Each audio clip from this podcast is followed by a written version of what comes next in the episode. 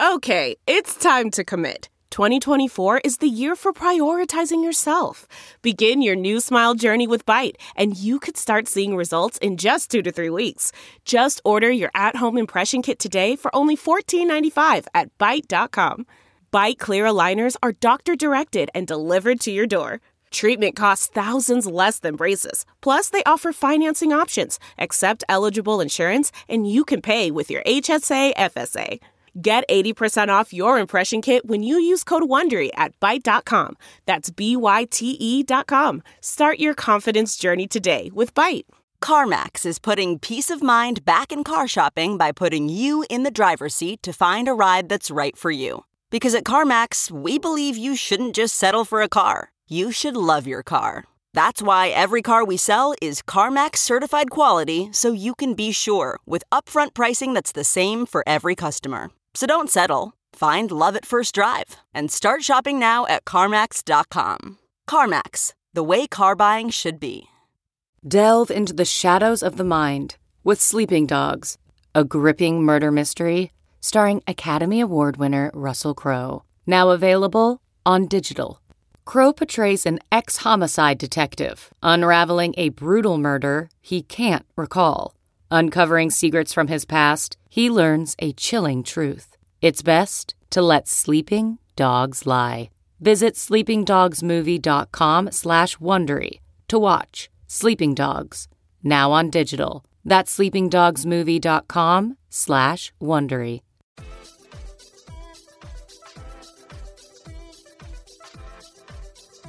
Welcome to the Science of Success with your host, Matt Bodner. Welcome to the Science of Success. I'm your host, Matt Bodner. I'm an entrepreneur and investor in Nashville, Tennessee, and I'm obsessed with the mindset of success and the psychology of performance.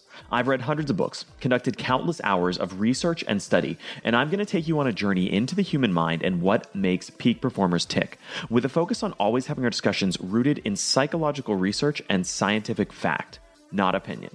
In this episode, we ask what really produces success by looking at what separates truly successful people from the rest. We examine many common and conflicting success maxims and look at what the data actually says about what really works. We dig deep into the vital importance of knowing yourself and your own strengths. We look at the power of aligning your work with your environment and discuss the dangers of constantly overcommitting your time with Eric Barker. The Science of Success continues to grow with now more than a million downloads, listeners in over one hundred countries, hitting number one new and noteworthy, and more.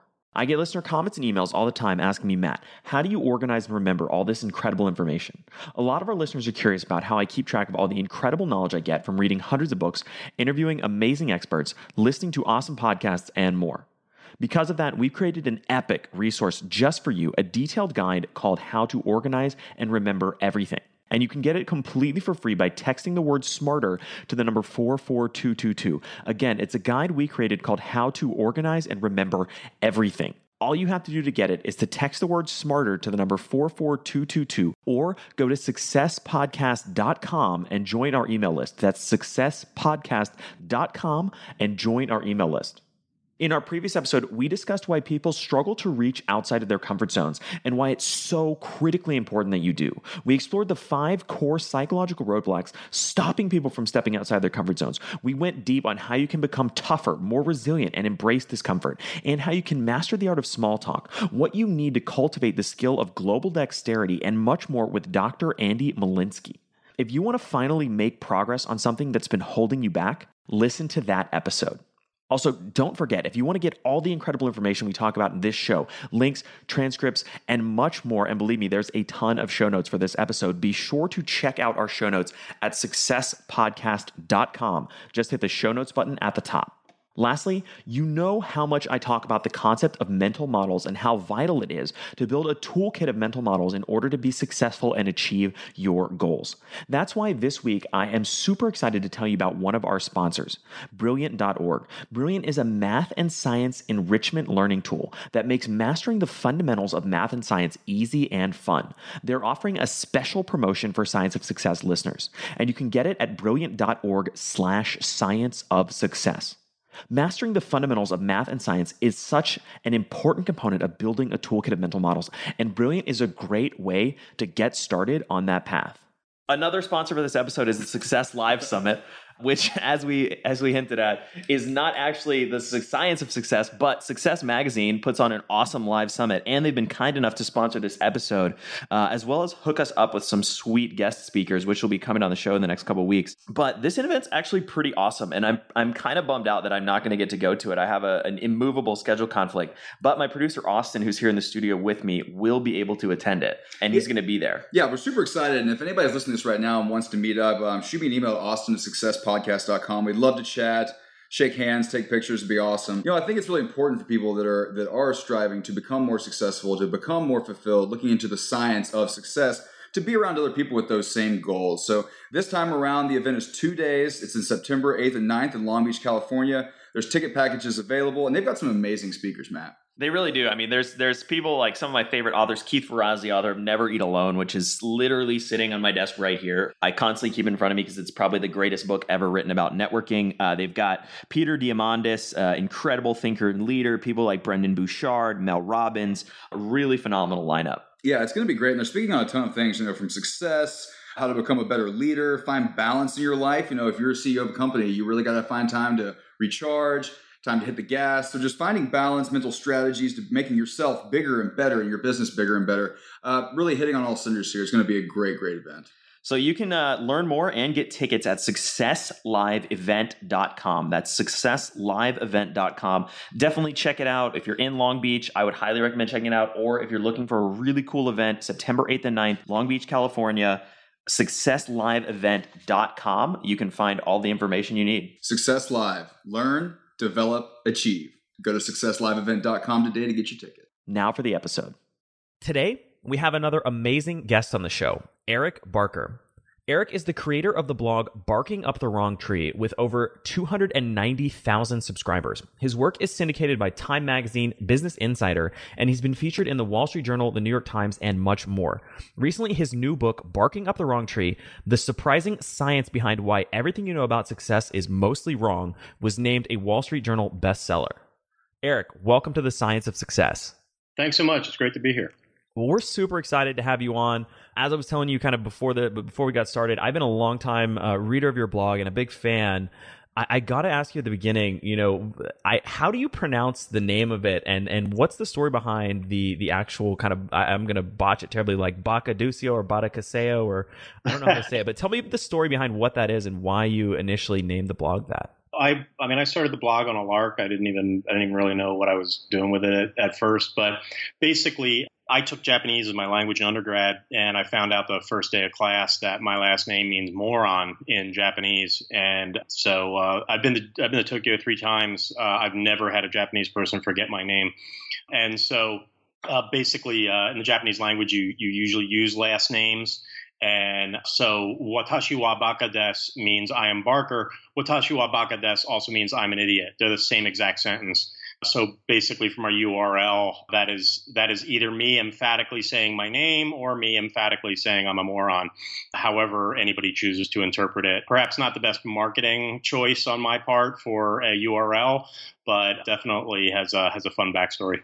That's that's awesome. And I, I didn't know that story, so that's really funny. So tell me a little bit about how did you initially kind of get involved in this path, and, and, and what drew you to really wanting to understand the the science behind what makes people successful? Obviously, that's the name of this podcast. And so I think there's a ton of synergies between what you write about and, and what we love to dig into on the show. Yeah, I mean, I've been doing the blog now for about eight years. And basically, I started out like just, you know, combing through the R S S feeds of academic journals, and uh, kind of broadened it out and was just looking for initially interesting stuff, and then eventually stuff that we could use to kind of improve our lives. Because, you know, there's a great William Gibson quote I love where he said that the future is already here. It's just not evenly distributed. And I think that's true. A lot of the questions we ask ourselves about success, about life, you know, we think they're mysteries. And the truth is a lot of these things have been solved by, you know, scientific studies, but, you know, most of those are not terribly fun or pleasant to read. So I started doing that for a number of years. And then, you know, I was lucky, blog kind of took off. And uh, people were encouraging me to, to write a book. And, you know, I've had a very unconventional career uh, myself. I was a screenwriter in Hollywood. I worked in the video game industry. Then I was, you know, a blogger. And and I just saw that a lot of the, you know, ideas we have about success, these pithy little maxims we hear, like nice guys finish last and it's not what you know, it's who you know. I saw that in a lot of situations, these just didn't apply to, to my career. I didn't think they necessarily applied to other people's, or or at least they were incomplete. And, you know, given that my blog was so focused on personal development and, you know, and success in many areas of life, you know, from everything from happiness to productivity to relationships and negotiation, I kind of wanted to tackle those head on and give them the Mythbusters treatment and and basically kind of look and see, like, where are they true, where are they not true, and try and give both sides of the, the story, almost like a like a like a court case, and uh, and hopefully make it fun and tell some engaging stories that people can can relate to while trying to break down these myths. So uh, that was kind of the path I was on. I think that's a great approach, and I love the structure of the book, which is, which is, as you said, to kind of take all of these maxims that we hear and people kind of casually toss out and say, well, well hold on a second, is that even true? And, and in many cases, these maxims are directly contradictory. And so what does the data actually say? What does the research say about these strategies? That's a genius approach to to kind of cracking that walnut. It was it was really interesting for me because, you know, in, in some, I mean, maybe in a prior era, these these things were more true. But now, you know, life's so complicated. We have so many options, so many possibilities that, you know, I, it's it's hard to believe that one pithy sentence like nice guys finish last is, is really going to sum up, is going to just include the sum total of anything. You know, there's there's definitely some insight in a lot of these, but I wanted to I wanted to really look at what the experts and the academics, you know, had to say. And I mean, it was educational for me as well. I mean, my my intention here was, you know, to to write the book I wish I had, you know, uh, fifteen years ago, and, and for me to and and to, to kind of have fun with it, because, you know, uh, with everything I write on the blog, I'm, you know, my attitude with my attitude with everything is just to try and, you know, it, it's like it better inform me or it better entertain me, and preferably it better do both. So you open the book with with a question of what separates the truly successful from everybody else. What did you see when you actually looked in and at the research and the data and figured out what are those key things? What are the differentiators that separate someone who's really successful from someone who, you know, doesn't achieve that? I mean, what I what I found was really interesting. Some some insights that came from the the, the ten thousand foot overview uh, were some insights that came from Gautam Mukunda uh, and Boris Groesberg, uh, two professors at Harvard Business School. You know, the, the the kind of the basic formula being first to know thyself. You know, it's really understanding your signature strengths, and that's a it's a funky uh, academic term for, you know, knowing what your what your unique skills are, what you can really bring to the table that that makes you stand out. You know, knowing your interests, knowing your passions, knowing your signature strengths. And then aligning that with an environment that rewards those, that incentivizes those, because you can be really good, you know, at something, but if you're not at a place that respects and values that, you're you're probably not going to be very successful. And on the flip side, you might work for a great company or a, you know, fantastic organization, but if you're if you don't really bring something to the table that's unique and stand, stands out, again, you're probably not going to do so well there either. But you know, once we look at those signature strengths and we find a place that rewards them, believes in those, you can you can really do something. And, and what's interesting there, and I discuss this in both the introduction and the first chapter, is uh, what what Harvard professor uh, Gautam Mukunda calls intensifiers, and those are basically uh, qualities that, in general, are negatives, but in the right environment can actually be be positives. They can actually be, be you know, incredible competitive advantages. You know, an example, uh, the example I use in the book is uh, when I talk about the story of uh, Jure Robič, who was the dominant participant in the Race Across America, which is this this bicycle race uh, that literally goes from Atlantic City to San Diego. They cross the entire United States. And unlike the Tour de France, which has uh, breaks, The, the Race Across America does not stop. The minute the clock starts, you know, it, it does not stop. Meaning, if you stop to go to the bathroom, if you stop to sleep, if you stop to anything, your competitors can pass you. And so people usually complete the race in nine to twelve days. Two people have died trying to do this. It is just a relentless monster of a of an event. Uh, Outside Magazine just declared it the most grueling ultra endurance event there is. And Jure Robič was the most dominant athlete in this sport. And the reason that he was so dominant is he would literally lose his mind. He would actually go crazy. He would hallucinate. Uh, he would become paranoid. He'd just start crying. He would hop off his bike and get in fistfights with mailboxes. he would lose his mind. But that disassociation allowed him to cope with just the unimaginable pain and, you know, and discomfort of riding a bike for nine days straight. And he was so dominant, he would actually, the, the, the difference between him in first place and the guy in second place was eleven hours. So literally, he would pass the finish line and you'd have to wait half a day to see number two uh, cross the finish line. Now, I think, you know, when I when I was a kid, you know, my high school guidance counselor didn't tell me that, you know, losing my mind and getting in fistfights with mailboxes, you know, was a path to success at anything. But that's where we get into the complexities of it, where it's just not so simple as play by the rules, get good grades, eat your Wheaties, and everything's going to work out for you. We need to look at those times where when are negatives positives, you know, and that's why, like I said, when I talk about knowing yourself and finding the right environment, that doesn't necessarily mean the typically prescribed things like get good grades and, you know, be sweet and nice. You know, it's like what it's that alignment between who you are and where you are that really produces success. And it, it doesn't necessarily have to be those those things that we were all told in elementary school. Sometimes, you know, the most biggest of negatives, like losing your mind, can actually be a positive. And that's where I think we we need to broaden, you know, how we think about what results in success. Because, you know, we talk about uh, qualities like stubbornness, and stubbornness is a negative. But if you're an entrepreneur trying to do something really difficult, you know, stubbornness is called grit. And all of a sudden we think it's fantastic. Well, grit and stubbornness can be the same exact thing. But that quality in you, when you align it with the right environment, it's a fantastic positive. And for entrepreneurs, it's probably essential. And when you put it in the wrong environment, you know, like a, a typical corporation where a group groupthink is is is really a big thing, you know, being stubborn and difficult can be problematic. So it's more about alignment in the big picture than it is about, you know, the, the po- positives or negatives of any particular quality uh, in the abstract. I love that nuance, and, and and the the that story really highlights the example that, that context is vitally important. The, the, the another story that you talked about is the story of Pixar, which I thought was was really powerful. Yeah, I mean, basically, it was you know it was right after Finding Nemo, and uh, Steve Jobs was concerned that they were going to lose their edge, that they were. They had they had broken new ground. They had stepped aside from the typical animation, you know, animation way of doing things uh, like Disney and the others, and they've been phenomenal. And they brought in Brad Bird to direct the next movie, and they he he wanted to do things differently and and try and make sure that they stayed innovative and they stayed edgy. And he didn't do that by bringing in new people. He didn't do that by only taking the top tier talent. He did that by by telling the heads of Pixar, Steve Jobs and Ed Catmull. He said he said, "Give me all the black sheep." He said, give me all the people who, who who want to do things differently. Give me all the people who are probably headed out the door or going to get fired. And with those guys, Brad Bird, they managed to do things the studio had never done before. They managed to accomplish things more cheaply. They did it quicker. And in the end, they ended up making the film The Incredibles, which not only grossed, I think, over six hundred million dollars, uh, but also won the be- the Oscar for Best Animated Feature. And again, they did this by by embracing, you know, the the different attitudes that some of these people had, rather than looking at them from through the typical corporate lens of, oh, those guys are difficult. Um, no, those guys might have a very a very different but good way of of.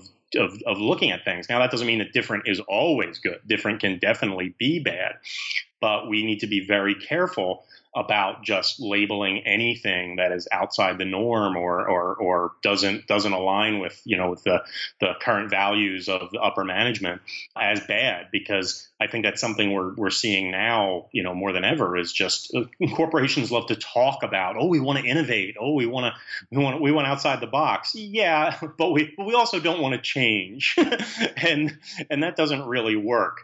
So, you know, being able to to look at, at what the qualities are. Sometimes qualities that on the surface seem like negatives, you know, in the right environment can be positives. And I think the the the point about context too really reveals why many of these traditional success maxims are so limited, because as you pointed out, in a specific context, that skill set or that ability might be really powerful, but in many other contexts, it could be dangerous, it could be disastrous, or it could be problematic, it could be inhibiting you from achieving what you're trying to achieve.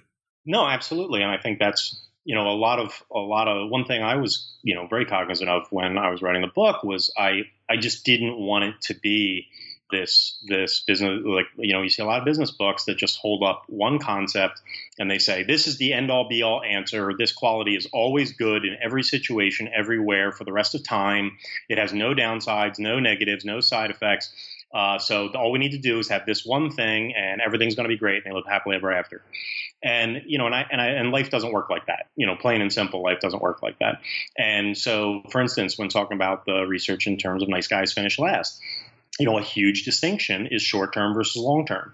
You know, in the short term, being a jerk can really pay off. And anybody who has seen a jerk get promoted or a jerk become C E O, you know, knows this, at least in their, their heart of hearts. In the short term, you know, you see this in so many experiments, you know, by uh, that have been done in terms of uh, theoretical constructs like the prisoner's dilemma, a lot of Robert Axelrod's research. You see that in the short term, you know, being bad can be very, very good.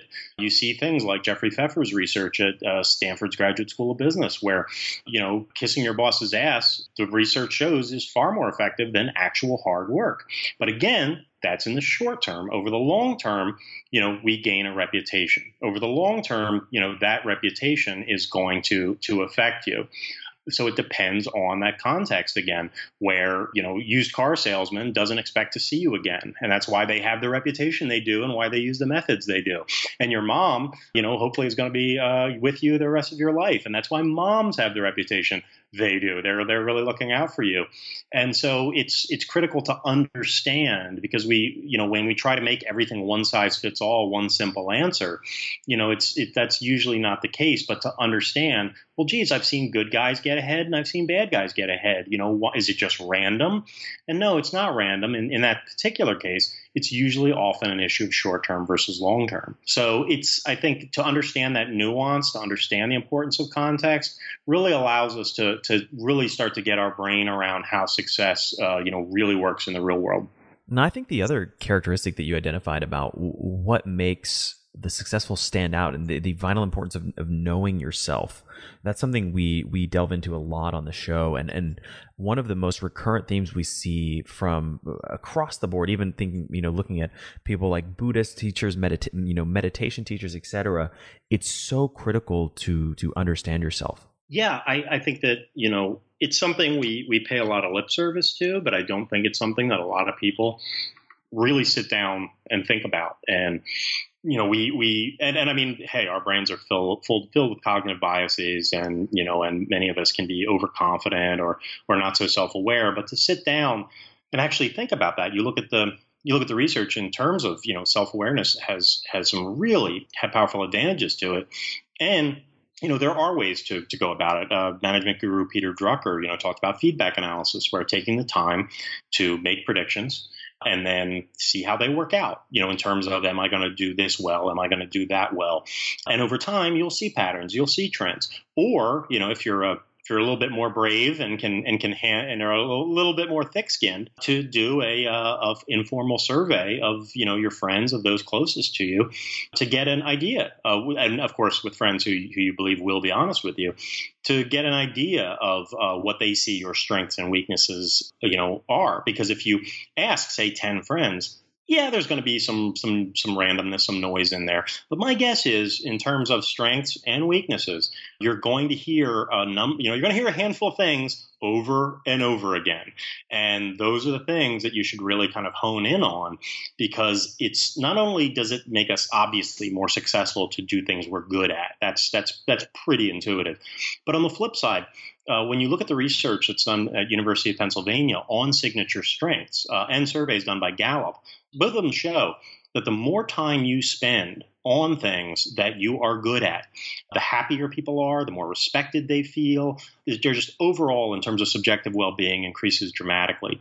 You know, uh, and past that, if you look at some some of the work by Cal Newport um, at Georgetown, you see that that. You know, pa- our passions, many people have the typical passions. They they want to be a professional athlete. They want to be a singing success.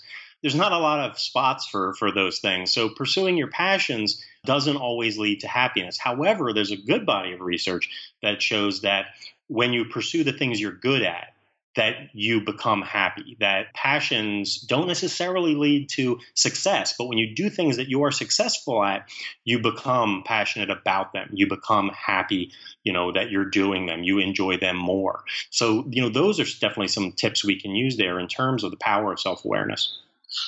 So how do you think about balancing the the kind of advice to focus primarily on improving your strengths versus improving your weaknesses and repairing your weaknesses? The research is pretty consistent on that one.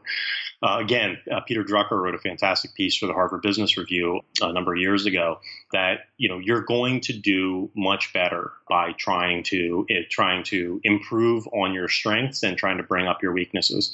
You're going to you're first of all, it's it's going to be easier. Uh, you're probably more passionate about them. You're going to spend more time on it. It's going to be, you know, much you're going to see bigger gains, larger marginal returns. But beyond that, also, you know, bringing up your, your weaknesses is, is going to be very difficult. And if you look at Drucker's book, The Effective Executive, which is which is a fantastic book in general, you know, he he says that it's much better to focus on the things you're good at and then find a way to compensate for the things you're bad at. So in other words, if if you are extremely creative and, you know, dynamic and innovative and you're always coming up with really powerful new ideas, but you are a complete disorganized mess, it's far better for you to double down on being creative and coming up with interesting ideas and to hire an assistant to keep you organized than it is for you to sit down and study a bunch of productivity books and try and do something that is just completely kind of going against the grain. And to point to specific examples, Bob Sutton is a professor at Stanford's Graduate School of Business, has talked, uh, when I interviewed him, he talked about the fact that this is exactly what many uh, successful chief executive officers have done, including Steve Jobs and Mark Zuckerberg, is they didn't say, oh, I'm going to bring up my weaknesses and try and be this incredibly well-rounded Renaissance man. What they did was they said, I'm going to focus on what I'm good at. And when I round out the rest of my senior management team, I'm going to make sure that they fill in those gaps that I'm not so good at so that those things are being addressed, but I'm not the one who has to address them. I think the great word there is compensate, right? And and people might get confused when they when they think about focusing on strength versus focusing on weaknesses. If you find a way to compensate for your weaknesses, then that enables you to focus deeply on your strengths. Absolutely. I mean, you know, any... Any system or tool that you can leverage to do that, you know, is is fine. You know, where if you start to you see people who who uh, you know, because of their time at a at an organization or with a particular boss or mentor, or maybe their time in the military, uh, they develop certain good habits. And, you know, they, they might not be the most organized person, but because they were at an institution or in the military that taught them a number of habits, then then they can pick those things up. So training yourself in terms of habits can be a, can be a personal way to compensate for your weaknesses, to use, you know, certain tech, technology tools or apps that, you know, help you compensate. Or again, if if you're if you're an entrepreneur or if you're in an organization where you have direct reports, you know, you can be cognizant of this and hire to to attempt to to deliberately compensate for your weaknesses, because you're going to see in general much greater returns from focusing focusing on your strengths. And that circles back to, you know, the importance of knowing yourself. Again, if if you really have a clear understanding of where you're strong and where you're weak, it's that much easier to say, hey, you know, I suck at being organized, or I suck at this particular piece of the business. This is what I need to find somebody who their skill set is exactly this. Yeah, I mean, uh, it's funny. It's funny you say that, because that's pr- that's exactly what Drucker says in Effective Executive, where where he says, you know, we all know those people who they just they they're they're few and far between, but we all know someone who is able to take on a project and pretty much they may not know what they're doing, but they they know how to approach it. They go ahead, and it seems like they're always a phenomenal success, and it's and we're and we're very envious of these people. But uh, Drucker says one of the reasons that's that people can do that is because once you are really aware of your strengths and weaknesses, you're very quickly able to diagnose a situation and say, oh, this naturally aligns with my strengths, so I'm just going to sit down and do what I usually do. Or this is not so aligned with, with my strengths, but knowing what my strengths are, then I can find the right kind of solution to this. I can get help from the right people, because maybe maybe I'm a better communicator than I am researcher. Okay, well, then I'm going to get on the phone and I'm going to talk to some experts who really, or maybe I'm, you know, uh, absolutely, I'm, I'm a bookworm, you know, but I'm not a great communicator. Okay, well then, you know, I'm going to read all the great books on this, and I'm going to focus on putting putting something like this down on paper as opposed to, you know, merely talking to people. Just understanding your strengths allows you to plan the right way to go about achieving a goal, because there's many different, you know, strategies you can take. Once you kind of know the meta goal, what's the overall big plan, there's often many different ways to to get there. And, and when you know your strengths, you're able to better plan. Uh, when you don't know your strengths, you're kind of rolling the dice. And if you're deluding yourself, then you actually might be in the worst situation of all, which is you you may be actually working against your own best interests. Okay, picture this. It's Friday afternoon when a thought hits you. I can spend another weekend doing the same old whatever, or I can hop into my all-new Hyundai Santa Fe and hit the road.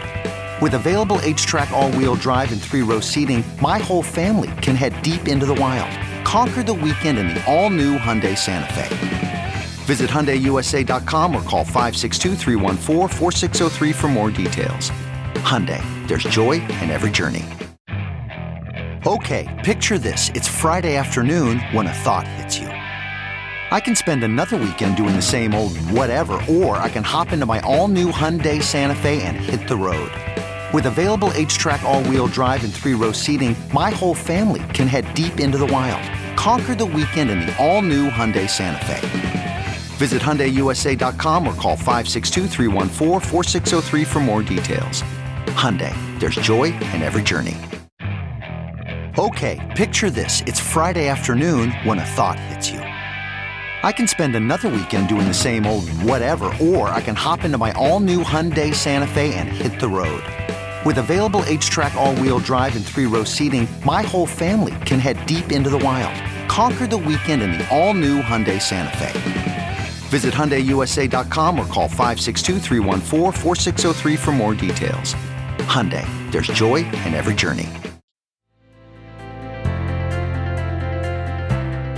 Hiring the right person takes time, time that you often don't have. But you shouldn't let a time crunch get in the way of finding the right candidates for your business. That's why LinkedIn is the best place to post your job. In fact, I was on LinkedIn Jobs this morning looking for candidates to fill a key role in one of my businesses. LinkedIn Jobs screens candidates with hard and soft skills you're looking for so that you can hire the right person quickly. You can look for things like collaboration, creativity, and adaptability, looking beyond just work skills and resumes to connect you with the candidates who are a perfect match for your business. That's how LinkedIn makes sure that your job post gets in front of the people you actually want to hire, because they have a much better ability to get a deep insight into exactly who is the right candidate for you and your business. Find the right person meant for your business today with LinkedIn Jobs. You can pay what you want, and the first fifty dollars is on them. Just visit linkedin.com slash success. Again, that's linkedin.com slash success to get fifty dollars off your first job post. Terms and conditions apply.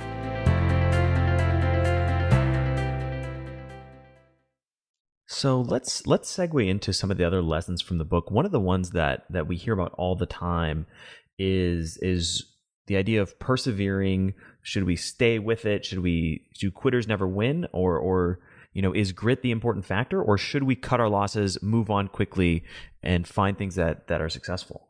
Yeah, I think I think it's really interesting because, you know, grit is kind of having its uh, having a moment now. It's kind of its time in the sun. And and there's good reason for that. I mean, obviously, a lot of people do have trouble persisting with their goals over the long term. So that that is critical. But but I think we do a disservice by acting like, you know, grit is the answer to everything, because if that was the case, then I would I would still be in T-ball and, you know, playing with action figures, because that's what I was doing with I was seven and I decided to stick with that.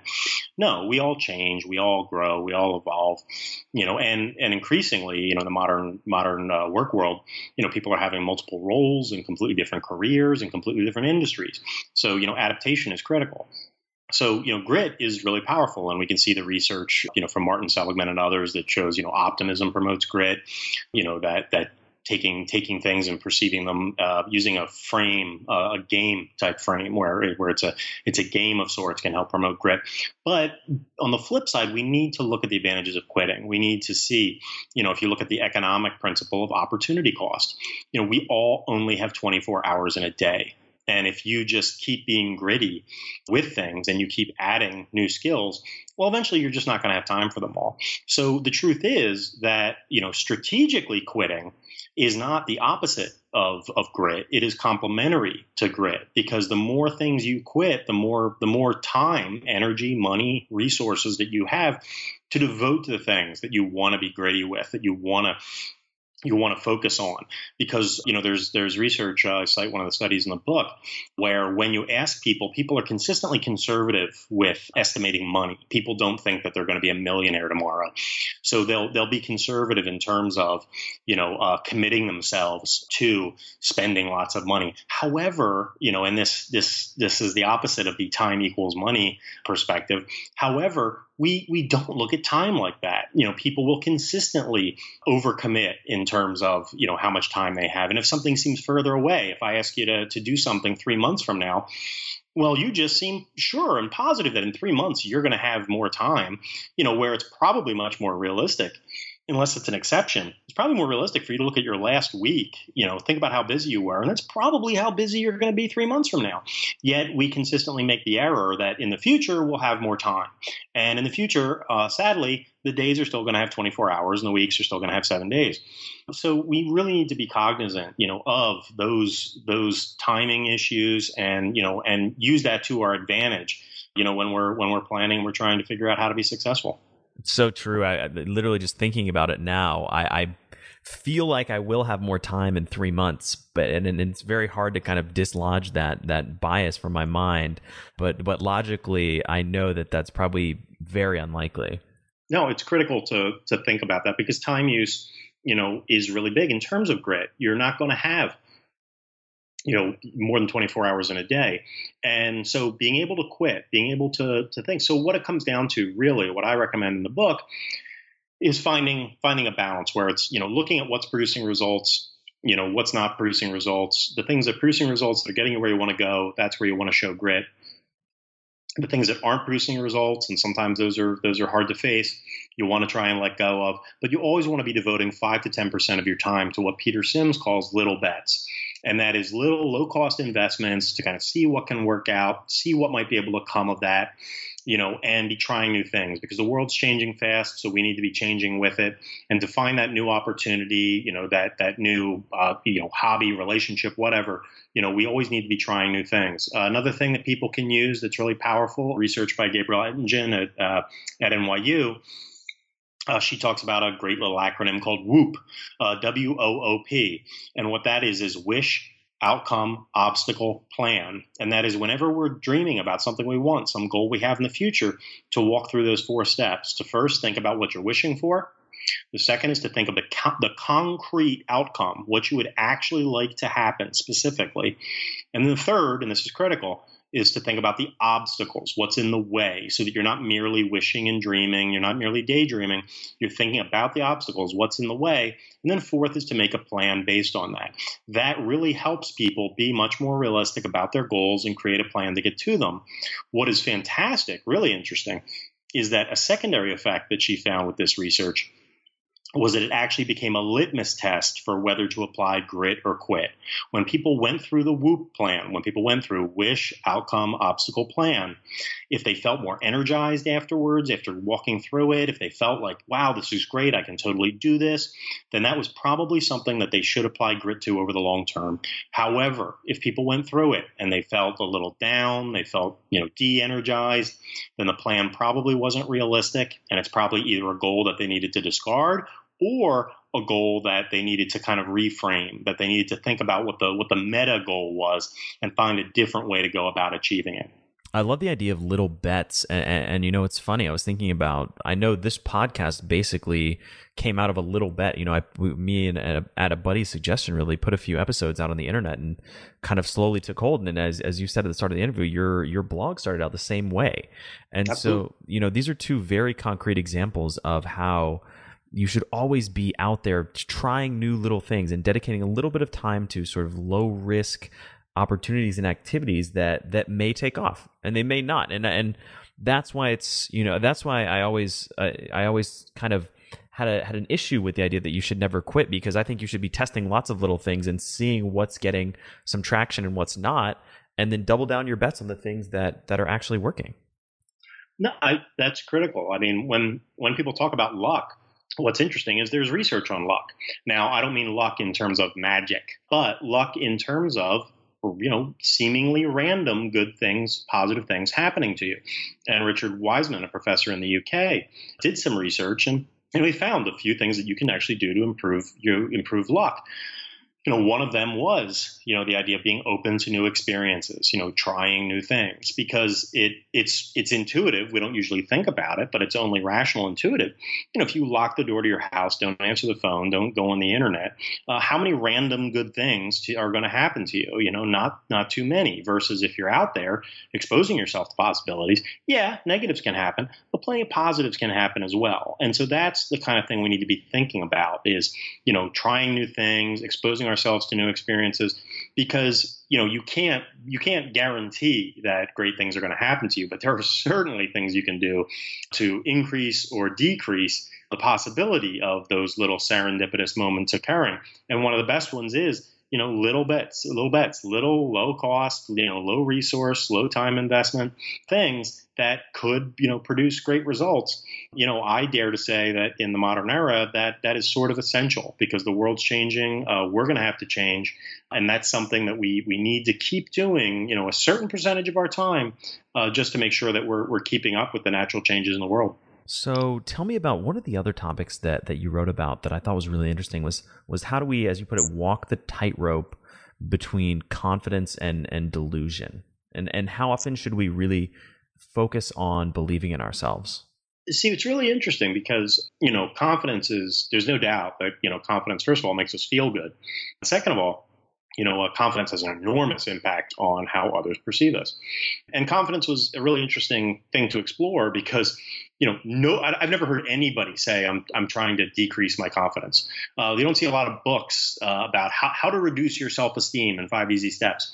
You don't, and that's probably because the book wouldn't sell, but you know, you just don't hear anybody talking about the, you know, the downsides of confidence. And part of that is because we have a separate word we use. We, we'll, we'll talk about narcissism or hubris, you know, uh, or we'll call it overconfidence. But nobody kind of gives uh, less confidence the the what it's due. And we that's, again, because we have another word for it often, which, you know, we'll often label it like humility, uh, which is a positive quality, because when we are less confident, we're more open to learning. We're more open to new ideas. Uh, we don't alienate other people by being by being know-it-alls. And when you look at it, what you often find is that uh, is that confidence as a whole is a problematic paradigm, because when you look at the research, confidence usually follows uh, success, doesn't lead to success. And when and when California launched a state initiative to try and increase the self-esteem of students because they thought it would increase grades, uh, decrease drug use, Uh, all these other things, what they found is that it had almost no effect at all. In fact, the only effect it probably had was increasing narcissism, because confidence usually follows success. It doesn't, you know, always lead to it. And what's what we can find is that often that's because confidence is Uh, very often either delusional or contingent. Delusional in the sense that people are overconfident, and uh, and that, you know, usually leads to failure eventually, uh, because eventually reality reality gives us a, a a kind of market correction, you know, in the in the form of a metaphorical punch in the nose. Or uh, confidence is often contingent. You know, self-esteem is contingent, where basically you you have this vision of yourself, and in order to to realistically maintain it, you feel you need to wake up and slay a dragon every day so that you can continue to feel good about yourself. And this just keeps you on a treadmill of of you keep having to achieving just in order to feel good about yourself, and that's that's exhausting. But not only is that exhausting, you know, you're you're going to have an off day. You know, one day you're not going to slay that dragon, and you're self-esteem crashes. And that's how we end up on this roller coaster of emotions, having to work so hard to feel good about ourselves, uh, and then not feeling good about ourselves and have to double down. And what we see is when you look, uh, you know, going back well over a thousand years, is the, the Buddhist concept of self-compassion. which uh, Kristen Neff at the University of Texas at Austin has done a bunch of academic research uh, showing that this isn't just a philosophical concept. It's actually a, a really good kind of uh, alternative to self-confidence is self-compassion. And basically what, what that is, is rather than with self-confidence or self-esteem, trying to build yourself up to be something greater than you're not, self-compassion is seeing the world more realistically and being far more open to forgiving yourself when you're not Superman, when you don't achieve, taking a realistic perspective and then understanding sometimes you're going to fail. That's human, and forgiving yourself and moving on. That keeps us out of that contingent treadmill cycle and keeps us out of delusion. And what her research has shown is that self-compassion provides all the benefits of self-confidence without any of the negatives. And it's a it's a very powerful tool that we can we can all use to uh, to get us out of the self-confidence trap. That's amazing. And, and self-compassion is something that uh, we talk a ton about on the show. And again and again, it comes up as such a vital skill to cultivate. Uh, how do you, you know, from what you saw, what are what are some of the best ways to cultivate self-compassion? You know, the first real step is we all have that voice in our head uh, that's, you know, so critical, and we're quick to beat ourselves up, you know, beat ourselves up when we make mistakes. And it's really changing, changing that voice, changing the way you talk to yourself, where instead of being so negative and critical is to just have more of a grandmotherly sort of forgiving attitude where, you know, instead of, oh, I, tur- I got this thing in late and I'll, I'm, I'm so stupid. How do I do this every time? As opposed to, you know what, I made a mistake. It happens, you know, I'll do my best to correct it, you know, but this, this happens and it's, it's okay. It's not the end of the world. To take that perspective, what's interesting is you look at the research uh, in terms of, you know, something we all suffer from, kind of a plague is, uh, is procrastination. And we're also inclined to beat ourselves up for procrastination. But what the studies show is that forgiving yourself for procrastination is actually, a, you know, much better. It leads to people getting things done, you know, and doing stuff. And we, we feel like we need to punish ourselves. Uh, but but that kind of keeps us in that loop where we're we're punishing ourselves and we see ourselves as procrastinators, and we're we're we're, we're still tied up in it, as opposed to letting it go, letting the fear go, let the concern go. And just, just getting something done. You know, so much of procrastination comes from from fear, from, you know, this kind of negative anticipation, and just taking that voice, you know, in your head. And so in, in, when you hear that critical voice, just trying to soften it, just trying to to say, it's like, yes, you know, hey, I make mistakes. You know, that's that's that's human. That's natural. And forgiving yourself, you know, again, as opposed to when we take that self-confidence vision of I've, I've got to be Superman. I'm this awesome super thing. That can only lead to two places. Having that, you know, insane over the top, I'm I'm one hundred fifty percent attitude. You know, that can only lead to you being utterly deluded and completely cut off from reality because it's it's not who you are. It's impossible. Or to you just crashing your self-esteem because you're setting unrealistic standards. And then when you see the results are not one hundred fifty percent, then you feel terrible about yourself. And I don't think any one of us wants to, A, feel terrible about ourselves, or B, be utterly deluded and cut off from reality. So it's much better to develop that sort of, you know, softer, quieter, you know, you know, forgiving voice in our head, and to just catch ourselves whenever we're too critical, whenever we're beating ourselves up.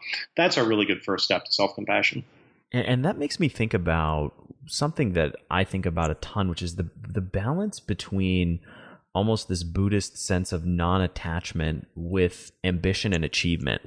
And, and how do you strike a balance between those two things? I know you don't necessarily directly address that in the book, but I'm curious what your thoughts are about, you know, how that those two things kind of balance each other and how self-compassion plays into that. I mean, w- one of the things I do talk about in the sixth chapter of the book, you know, is uh, just that hard hard work, you know, really does pay off. You know, uh, not necessarily. I mean, well, hard hard work really does pay off in terms of, you know, skills and stuff like that. I mean, it, it's not necessarily rewarded in an organization, but you know, when you look at the greats in terms of uh, any area of, of skill-based individual achievement, yeah, the more you work, if you're if you're actually, you know, doing deliberate practice, uh, it pays off. Well, what does that mean? Well, that means that, you know, somebody who works, you know, uh, nine hours a day is going to do better. Somebody who works eight hours a day, somebody who works sixteen hours a day is going to. So it can almost become a prescription for for uh, for workaholism, and and that can be dangerous. And uh, you know, the in the subtitle to the introduction, you know, I talk about the the de- decoding what successful people do so that we can learn so that we can learn to be more like them, or so that we can learn why it's good that we aren't. Because, you know, I would say, you know, the heights of success, you're going to find a lot of workaholics, and you're also going to find a lot of people who are extraordinarily successful, but not necessarily happy.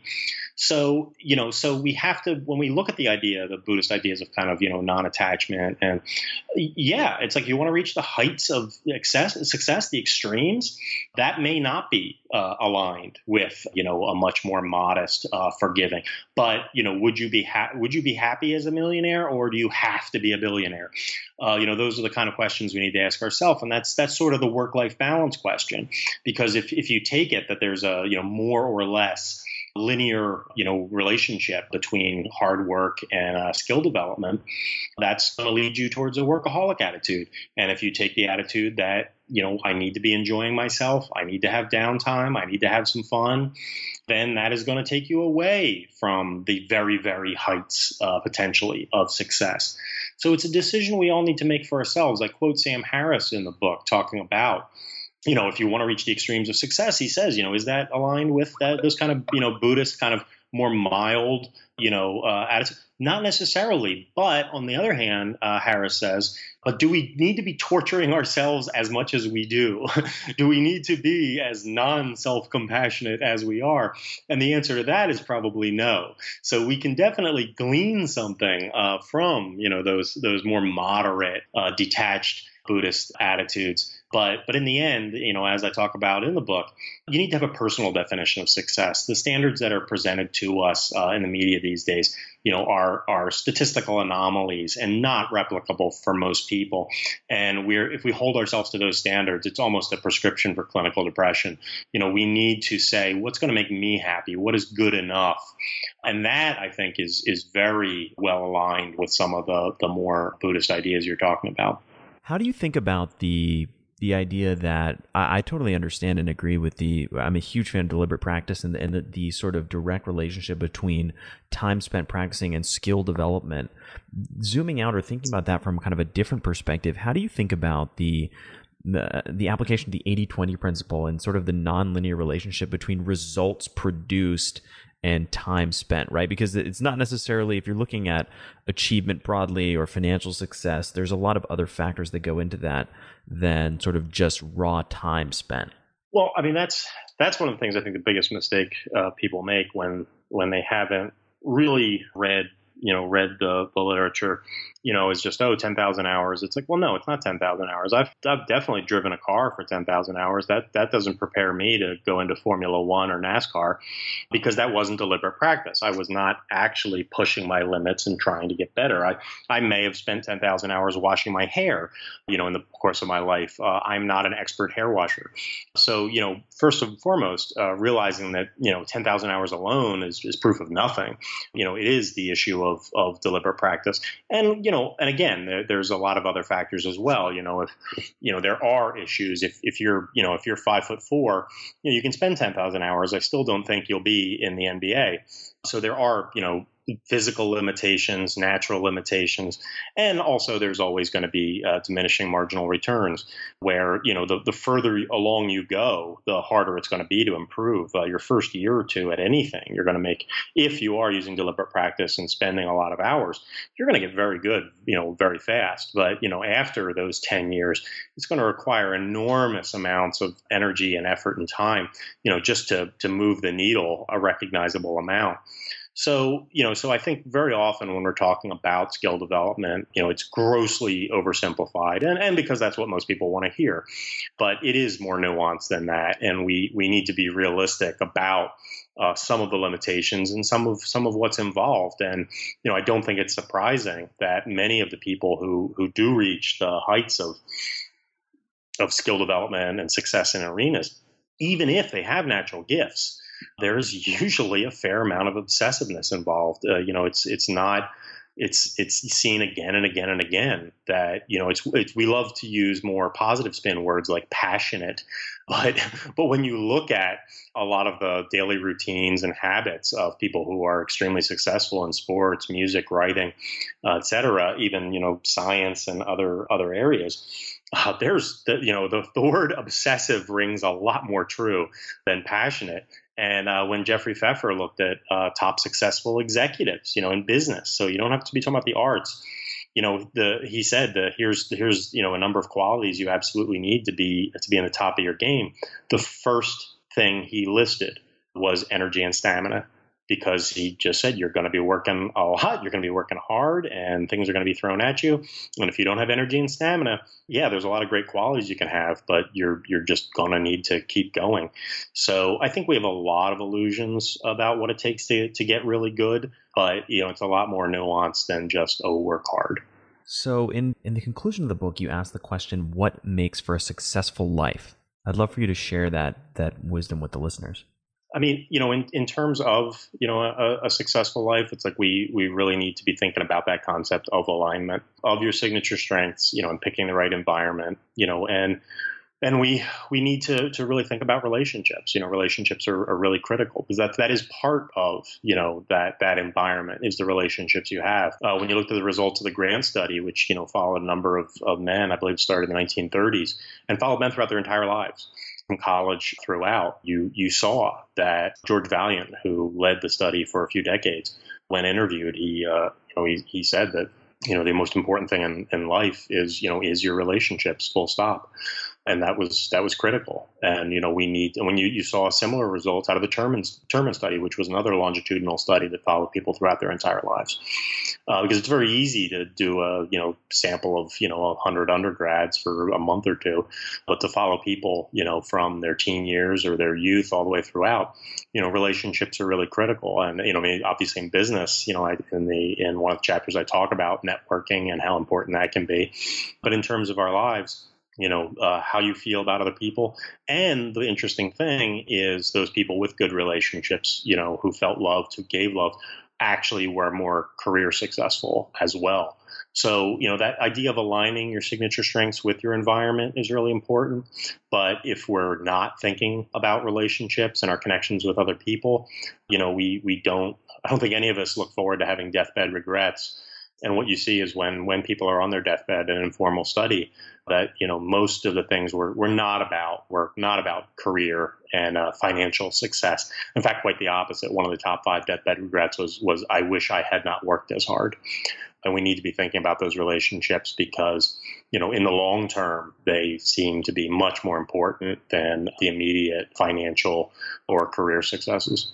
So for, for somebody who's listened to this interview and, and they want to concretely implement some of the advice and the wisdom that you've shared, what would be one piece of homework that you would give them as a starting point to do that? Uh, I would say what we talked about in terms of know thyself. You know, I, I would say to to uh, do an informal survey of of your of your friends, the friends who aren't just going to tell you what you want to hear, who who you know are, who who in general the, those friends who are perhaps a little too honest, you know, uh, they they have good use for you now. So to to do you know to ask five or ten friends, you know, to uh, tell you what they think your strengths and weaknesses are. And like I said, you're going to hear some random things, but I think you're going to hear you're going to hear a number of things repeated. And once you start to identify what those are, you know, then you can start to think about your environment. And if you're up for a, for a career shift, you can think about an organization or a company that might respect those things. If, you know, if somebody says you're, you know, you're really organized, you're fantastic with logistics, you know, then, then being a, a painter might not be the best uh, choice. However, working for FedEx or U P S uh, might be a fantastic uh, choice if you're if you're really organized, time efficient, and good at logistics. And by the same token, you know, to to just understand if you know wherever your strengths might lie, if you can align those. And in the same way, if even even in the even in, at home, you know, with your partner, with your family, to realize you know what you're good at, what you're not good at. Uh, can really help out your relationship in terms of, you know, dividing duties and tasks, you know, around the house or with kids uh, in terms of in terms of your partner, as opposed to both of you doing things which it's inefficient for for you to be for you to be handling when you have, you know, advantages elsewhere. So first and foremost, I would survey, try and survey those friends, try and get an idea of those strengths, and then start thinking about who rewards those, what gr- groups, organizations uh, really, really reward and value those things. And then you can you can start to see, you know, you know, to pick the right pond, to basically find the place where you fit in and you you are valued and respected I think that's really critical. And for listeners who want to find you, you know, read more of what you've written, where can they find you, your blog, and the book online? Well, because because my U R L is a little hard to, to to spell, I think the best thing is to probably either Google Barking Up the Wrong Tree, you know, that's my blog, Barking Up the Wrong Tree blog, or uh, Google my name, Eric Barker. The best way to keep up with what I'm doing is to uh, join my my email list. You'll you'll get one email a week with my latest post in terms of the research and stuff I've been looking at. And my book, Barking Up the Wrong Tree, uh, is available on Amazon and uh, and other retailers, uh, so they can they can find those there. Well, we'll make sure to include all of those in the show notes, as well as all the studies that you talked about. There's tons and tons of notes for this episode that I know listeners are going to want to dig into. But Eric, thank you so much for coming on the show. As I said, I've been a huge fan of your blog for, for years and years, and it's so great to have you come on and share all this knowledge with our listeners. Thanks so much, Matt. It was really a pleasure. Thank you so much for listening to The Science of Success. Listeners like you are why we do this podcast. Your support is what drives us and keeps us creating great new content, adding value to the world, and interviewing amazing guests each week. The emails and stories we receive from listeners around the globe bring us joy and fuel our mission to unleash human potential. I love hearing from listeners. If you want to reach out, share your story, or just say hi, shoot me an email. My email is matt at success podcast dot com. That's M A T T at success podcast dot com. I'd love to hear from you, and I read and respond to every listener email. The greatest compliment you can give us is a referral to a friend, either live or online. If you've enjoyed this episode, please leave us an awesome review and subscribe on iTunes. That helps more and more people discover The Science of Success. I get a ton of listeners asking me, Matt, how do you organize and remember all this information? Because of that, we've created an amazing free guide for all of our listeners. You can get it by texting the word SMARTER, that's S M A R T E R, to the number four four two two two, or by going to success podcast dot com, that's success podcast dot com, and joining our email list. Don't forget, if you want to get all this incredible information, links, transcripts, everything we just talked about in this show, and believe me, this particular interview with Eric Barker has a tremendous amount of show notes. Be sure to check out the show notes. You can go to success podcast dot com and hit the show notes button at the top. Thanks again, and we'll see you on the next episode of The Science of Success.